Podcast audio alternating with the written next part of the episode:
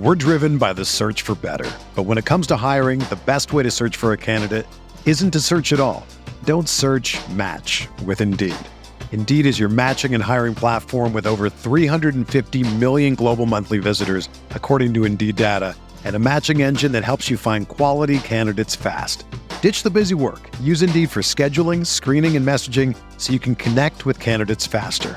Leveraging over 140 million qualifications and preferences every day, Indeed's matching engine is constantly learning from your preferences, so the more you use Indeed, the better it gets.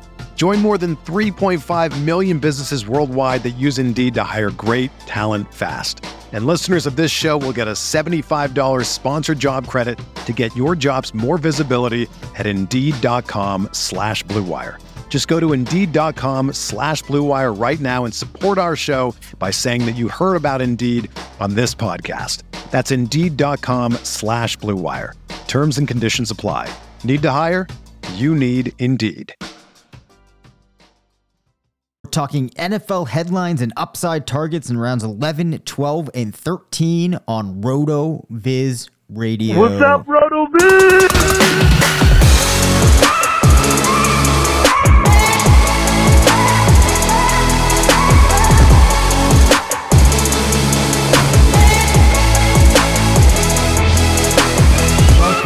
Into the RotoViz Fantasy Football Podcast. I'm Dave Cabin, one of the owners at RotoViz, doing a solo episode tonight. Curtis and I were pumped. We were in a draft tonight. Um, we're going to be doing a live stream of it and recording it for the show, but the timing of that draft actually got bumped. Uh, so we will not be able to do a recording of that tonight. Nonetheless, there are a couple of topics that I wanted to talk about. I had the time to pull something together, um, and here we are. Great intro, Dave. Great intro. Uh, so we're going to hit a couple of news items, and then we're going to continue talking about upside targets. But before we do that, we do have a couple of fantasy headlines that we need to get to here. Uh, some interesting news today with Laviska Shenault, the one time extremely hyped wide receiver who can do a little bit of everything, will be going to the Carolina Panthers, leaving the team that drafted him, the Jacksonville Jaguars. Now, Laviska was not necessarily slated to be a big part of the Jacksonville offense. As a result, his departure, I don't think really shifts too many of the dynamics there that much.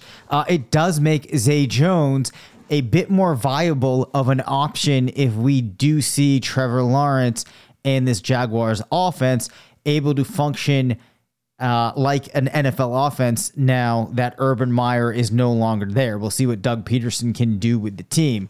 So I think that from a Laviska perspective, well, actually, first, let's just talk about the hole that he leaves. I think with Zay Jones, maybe I move up my best ball share like 1%, maybe 1.5% now that Laviska is gone. Um, of course, it's possible that he was going to factor into this offense so little that uh, wouldn't have an impact. But I'm inclined to think had he been there, he still would have had some level of usage. Um, if you look at the depth chart now, I think it's pretty clear to me that you're going to have Christian Kirk, Marvin Jones, and Zay Jones accounting for a lot of the target share there among amongst the wide receivers. Maybe this also allows Evan Engram to do a little bit more, uh, but I think these are really just incremental movements, nothing that really changes things. In relation to Laviska, I have seen some people comment on this move that this puts him in even worse of a situation. The one thing that I would say to that is Carolina went out and actively sought him. So, sure, he's moving into a team that has many more talented options in the receiving game when you consider that they already have DJ Moore, Robbie Anderson, Higgins, a receiver who's played with Mayfield, and then, of course, you have Christian McCaffrey there. But I think that it might count for something in the case of Viska, given that this team actively went out and saw them. Perhaps they will start to put to use the talents of the different things that he can do. From a redraft perspective, this does not really do much for Viska. From a dynasty perspective, it maybe gives him just a little bit of life in being a player that might be interesting to have around on your roster. I would not say that you should go out and make any big moves as a result of this to get Viska. When I say big moves, I mean valuing him much differently than you did when he was in Jacksonville, but it maybe makes him just a little bit more interesting given that the team actively sought him out. Uh, Sony Michel, released by the Dolphins. I found this one kind of interesting because this was a backfield that was a little bit hard to make use of, and I actually did get uh, Sony Michel onto a number of best ball teams because there was still some ambiguity there. I think there's the potential for Miami to take a step forward. And I was thinking that maybe this would give Sony Michel the path to some easy touchdowns. We'll have to talk about him more when we know where he lands. But this really does a lot for Raheem Mostert. Now, I believe that Curtis and I, over the last couple of weeks, have talked about Mostert a lot. He had become a major target for me on my best ball teams saw my exposure to him really increase. And now that we have Sony Michel out of the equation, sure, you still have Myles Gaskin there, but we definitely, I think, can consider him kind of relegated at this point. and it's looking like it's going to be Edmonds and Mostert really getting a crack at this. I think that this makes Mostert now a player you really have to go and try to target. He would now be on my list of targets of players you aggressively want to go after in drafts.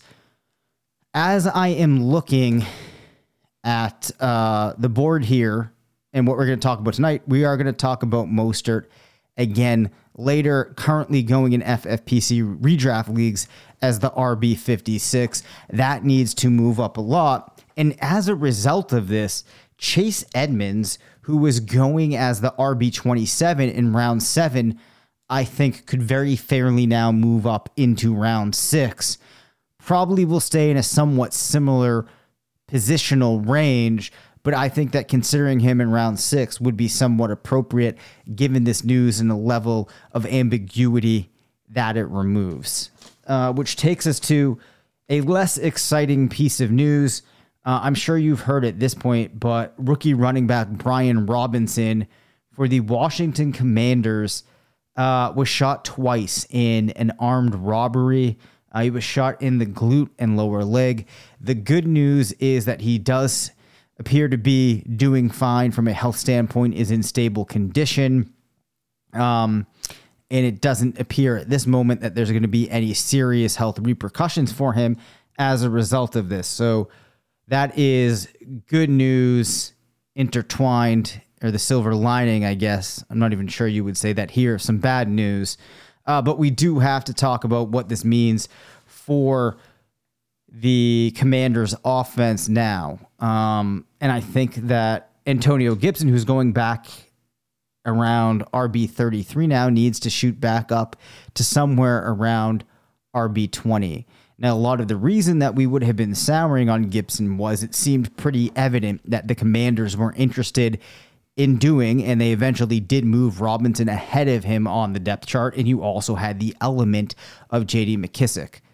But I think that we do need to make a substantial reaction for this when we consider that last year, Antonio Gibson closed the season with one, two, three, four, yeah, five RB1 performances between weeks 10 and 18 with one game missed in there. Was an RB1 31% of the time. Was number four in ops among running backs, number four in attempts, six in rushing yards, 25 in receiving yards, number nine in total touchdowns, was eight in total PPR, 18 in PPR per game, and 13 in expected points per game. Now, as we look at the commanders this year, uh, it's reasonable to think that on a per game basis before Robinson returns, and I should say it looks like Robinson could return. At this point, it's very hard to know what that might look like when he returns, when it could be. But what I'm driving at here is there should be somewhat of a correction now for Antonio Gibson. Uh, because the path to him outplaying this RB 33 valuation, where he currently is going in ADP, looks to be fa- fairly clear if you think that Washington can do something similar to what it did last year. So I'm definitely not going to be trying to reach into the running back dead zone if Gibson fell into that spot now. But if he were to move back into, uh, just to make this a little bit easier to absorb, right now Gibson is going, I guess he was currently going in round eight. So I could see maybe going up into round seven for him. Um, in certain leagues that you're in, maybe round six is appropriate. Uh, but if we don't see him creep up much more, then he becomes a player that I think is worth drafting at that point, as there's a pretty uh, reasonable expectation that you could have of him finishing above that RB 32 spot. And from a JD McKissic perspective, he's currently going as RB 55. Last year finished as RB 31 in points per game. And if this backfield is going to be driven by him and Gibson, then he needs to be going a lot higher. I'm thinking more like RB 36, 37, maybe even closer to RB 30 type of territory. So if you're in drafts and you're still getting that discount, I think going ahead and taking McKissic is definitely something that you'll want to consider. Uh, so those are a couple pieces of news that I just wanted to have a little quick reaction to right here before we get into the heart of today's episode. We're driven by the search for better. But when it comes to hiring, the best way to search for a candidate isn't to search at all. Don't search match with Indeed. Indeed is your matching and hiring platform with over 350 million global monthly visitors, according to Indeed data, and a matching engine that helps you find quality candidates fast. Ditch the busy work. Use Indeed for scheduling, screening, and messaging so you can connect with candidates faster. Leveraging over 140 million qualifications and preferences every day, Indeed's matching engine is constantly learning from your preferences, so the more you use Indeed, the better it gets. Join more than 3.5 million businesses worldwide that use Indeed to hire great talent fast. And listeners of this show will get a $75 sponsored job credit to get your jobs more visibility at Indeed.com slash BlueWire. Just go to Indeed.com slash BlueWire right now and support our show by saying that you heard about Indeed on this podcast. That's Indeed.com slash BlueWire. Terms and conditions apply. Need to hire? You need Indeed. When you need mealtime inspiration, it's worth shopping Kroger, where you'll find over 30,000 mouthwatering choices that excite your inner foodie. And no matter what tasty choice you make, you'll enjoy our everyday low prices, plus extra ways to save, like digital coupons worth over $600 each week. You can also save up to $1 off per gallon at the pump with fuel points. More savings and more inspiring flavors make shopping Kroger worth it every time. Kroger, fresh for everyone. Fuel restrictions apply which now we're at the point we've gone up to round 10. We're at the point now where I just want to start focusing purely on upside. If you have not listened to parts one and two of these episodes focused uh, on upside, and we had been looking at safety in the way I define it, what I'm talking about here in terms of upside is not just thinking about the absolute best season a player could have but finding players or when I'm comparing players, thinking about upside from the perspective of what percentage of their distribution is at these high ends. So maybe a player that can have a number of reasonable outcomes where they get to 260 points on the year, looking like their upside is better than a player who maybe in 1% of scenarios could get up to 300, but you don't think that beyond that one scenario, there's many cases where they get towards that 260 number. You would think that the player with 260 has more upside. With that out of the way, I am going to read through some of the players going in round 11. And we're at the point in the draft now where things are a little bit murkier. It's hard to really pinpoint specific players that you could really lock in uh, for upside. So you have Jets running back Michael Carter, Cincinnati receiver Tyler Boyd, James Robinson, Garrett Wilson, Albert Okwuegbunam, Romeo Doubs, Russell Gage, Irv Smith, Jahan Dotson, Matthew Stafford, Khalil Herbert, and Tyler Allgeier.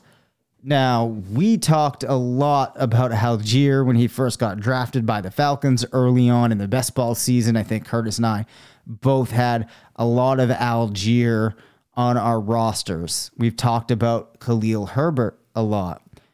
I think, though, the two players that I focus on the most in round 11 here are both rookie wide receivers. Now, you can make the case for Doubs given the, you know, that relationship with Aaron Rodgers, the comments there, and the fact that he's in an offense that, on some level, is open for the taking. There's always an allure to receivers playing with Aaron Rodgers. I think you could make a case for it, but really, I would say, in my mind, the player that has the most upside here is Garrett Wilson. And the reason for this is that it's very possible he's a great NFL wide receiver. As a result of that, I think I can make more of a compelling case that he's better than the other wide receivers on his team. We saw a great stretch for Elijah Moore last year. I think it's entirely possible that Wilson comes in, asserts himself as a better receiver, and as a result of that, gets to put together a pretty compelling rookie campaign and is able to have a stretch similar to what Moore did last year as we see the Jets offense start to improve when Zach Wilson gets back and we have a Wilson to Wilson connection. But we talked about it during the draft season. I was very high on Garrett Wilson. Felt like he was a player that would be able to hit his stride early in the NFL, come in and start contributing. As a result of that, I think that when I'm considering the range of outcomes for him and that distribution of it, I see a fair amount of scenarios for him where he could score fairly well um, compared to some of these other players where things need to break their way. Tyler Boyd, you'd have to be looking at um, an injury. Michael Carter, I know Breece Hall hasn't looked great early on, but I think that he's still likely to be sharing that backfield with Hall, even if Hall isn't as good as we think. A guy like Russell Gage, at this point in Tampa Bay, a lot of things would need to break his way. And we kind of see how we're getting there. At these points in the draft, when I'm looking at these running backs, you need things to happen that are outside of their control. I think that Garrett Wilson doesn't need things to break his way. He just needs to be as good as I think he could be for him to be the pick here. So I like Garrett Wilson as my upside pick in round 11. Round 12, we have Derek Carr, Julio Jones, Mike Gesicki, Hunter Henry, Aaron Rodgers, Michael Gallup, Nico Collins, Isaiah Spiller, Jamaal Williams, Joshua Palmer, JD McKissic, and Jakobi Meyers. The thing that stands out to me here about the running backs is that they're all playing. Well, Jamaal Williams playing behind a very good running back, Isaiah Spiller playing behind a very good running back. Now, I like Spiller a lot, but I think that him carving out enough of a role where he is able to manage a lot of that upside is unlikely. It also looks like at this point the team could still be interested in Joshua Kelly or Larry Rountree getting into the mix. So even if Ekeler were to miss time, there's no guarantee that Spiller is able to usurp that role entirely. Jamaal Williams, I think we've seen enough of at this point to know that this very high ceiling probably isn't there. Uh, and as a result of that, we are left with J.D. McKissic at running back. Um, but I, I don't think that there's a compelling reason to imagine there's a tremendous amount of upside. So the wide receiver that I zone in on here is Michael Gallup. Now, Nico Collins, you can maybe make somewhat of a case for, but the reason I would go with Gallup is we have seen what that Cowboys offense could look like. We have also seen that Michael Gallup is a pretty decent player in the NFL. And at this point, it's looking like he's going to be back at some point before week four, as he did not get placed on the pup list. Now, he's been in Dallas since 2018 in that time, we have seen him produce a couple of very big games. He's had a 32 point uh, game back towards the end of the season in 2019. Did not have a great year last year, uh, but did put up a couple of big games in 2020, a 30 point game um, in that mix. And this year, if you're looking at the Cowboys depth chart, obviously you have CeeDee there who's going to do big things, but Gallup can be that guy behind him. Um, I still think that he's a talented wide receiver. As a result of that, he looks to me to be the obvious pick here. We start thinking about guys like Jakobi Meyers. It's hard to make a case with all the other names there that he could have that much upside. Palmer obviously is limited by the fact that you have Mike Williams in front of him, as well as Keenan Allen. Uh, Jalen Guyton could push him at tight end. I think Gerald Everett should be pretty involved. So he actually here looks to me like the play. Um, Hunter Henry is also available in this round. And I think that among tight ends, Hunter Henry might have more upside than some, but I don't think that he possesses the same upside like Michael Gallup, where Michael Gallup is going as wide receiver 58 and Hunter Henry is going as tight end 16. So when I think about that delta there, it's definitely Gallup for me. Now, round 13, Another interesting mix of players. You have Kirk Cousins, Jalen Tolbert, Gerald Everett, Isaiah McKenzie, Zamir White, uh, David Njoku, DeVante Parker, excuse me, Tyler Higbee, DJ Chark, Raheem Mostert, and Evan Engram. Probably shouldn't come as a surprise, but at this point, I am going to say that the back would be Raheem Mostert. Um, in comparison to somebody like Zamir White, I think at this point you have that entrenched starter there in Josh Jacobs. You have Ameer Abdullah looking like he's going to get involved in the mix. Whereas Mostert, it looks like it's him and Edmonds, and it's possible that Mostert could vie with Edmonds for being the top back there. I would say that in more outcomes than not, we see Edmonds being the lead back, but there are a number of cases where Mostert could push him. As far as Zamir White and Josh Jacobs goes, sure, Zamir White could push him some of the time, but I think that you're very likely to see Abdullah or another back remain involved. That looks like what they want to do. And then in the case of Mostert, We've seen stretches where he shows that he can be extremely explosive and produce some monster games. So that's how I arrive at him as the upside selection in round 13. Does Zamir White have some upside? Yeah, but I think he's going to need more things to break his weight to realize it than Raheem Mostert. You could start to think about Isaiah, Isaiah McKenzie. At this point in the draft, you can start to think about a lot of players. Among the wide receivers, though, I would say that it's him just as a function of the offense that he's playing in. You could maybe make the same argument for Jalen Tolbert. DeVante Parker, I don't think that's there, uh, especially at this point in his career um, and some of the other wide receivers that New England has. Uh, and DJ Chark, mm, I don't feel like playing with Jared Goff in that Detroit offense really sets up well for that. So we actually got through more than I was expecting here. Um, you know, there's less that you can dig into, I think, for each player to make that case at this point. Uh, so we're working through these a little bit quicker. So let's look at round 14.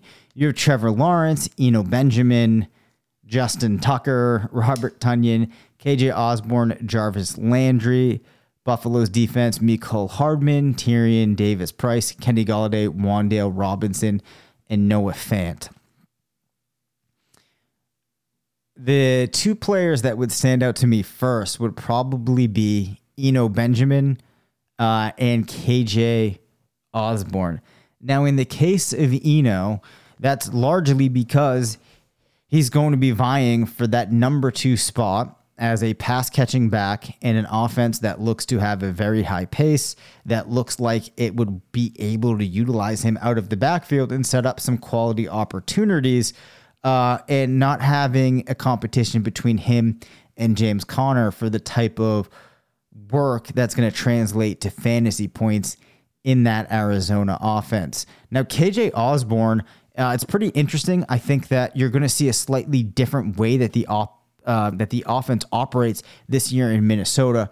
probably passing some more. There is room for a third wide receiver to be utilized alongside Adam Thielen and Justin Jefferson.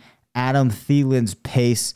We talked about how it's likely to keep up with touchdowns to some degree, but some of the other things that he might have normally done could shift towards Osborn. It's possible we see the Minnesota Vikings offense be very solid this year. As a result of that, he could be a beneficiary and carry in some upside. I think that with the way targets and the way the offense is going to be concentrated this year in Minnesota, Osborn's a player that I'm interested in taking.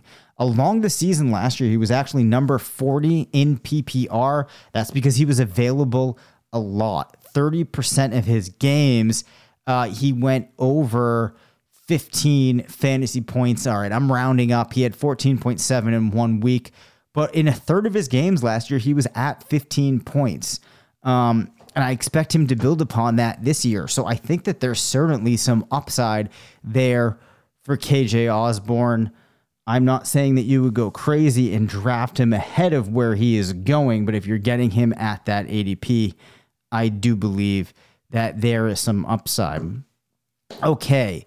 We received uh, a couple of questions. There's one dynasty specific question that I'm going to try to have us talk about on the air. Seems like this person has at least a couple of days to act upon the advice we might give them.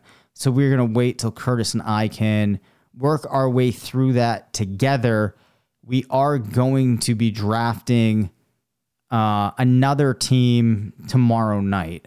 So we will be back to break that down later in the week. In the meantime, I hope you are crushing your drafts, getting ready for the season, uh, hoping that you're bracing yourself to have a ton of fun this NFL season, and we will see you soon.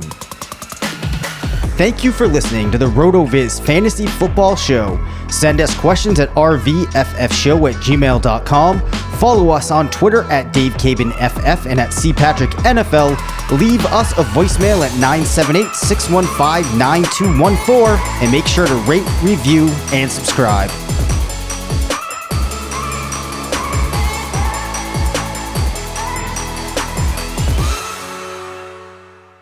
Everyone is talking about magnesium. It's all you hear about. But why? What do we know about magnesium? Well, magnesium is the number one mineral that 75% of Americans are deficient in. If you are a woman over 35, magnesium will help you rediscover balance, energy, and vitality. Magnesium supports more than 300 enzymatic reactions in your body, including those involved in hormonal balance. From functional medicine doctors to mental well being and female hormone experts, we all know that magnesium is the one mineral to improve all aspects of well being and health. But which one? Magnesium Breakthrough from Bioptimizers, the trusted choice recommended by leading experts with seven best absorbed forms of magnesium to ensure your body receives the support it needs for overall well being. Go to bioptimizers.com slash balance today and use code BALANCE10 for 10% off. Support your journey to wellness at B-I-O-P-T-I-M-I-Z-E-R-S dot com forward slash balance. Magnesium Breakthrough from Bioptimizers, your foundation to optimal health and vitality.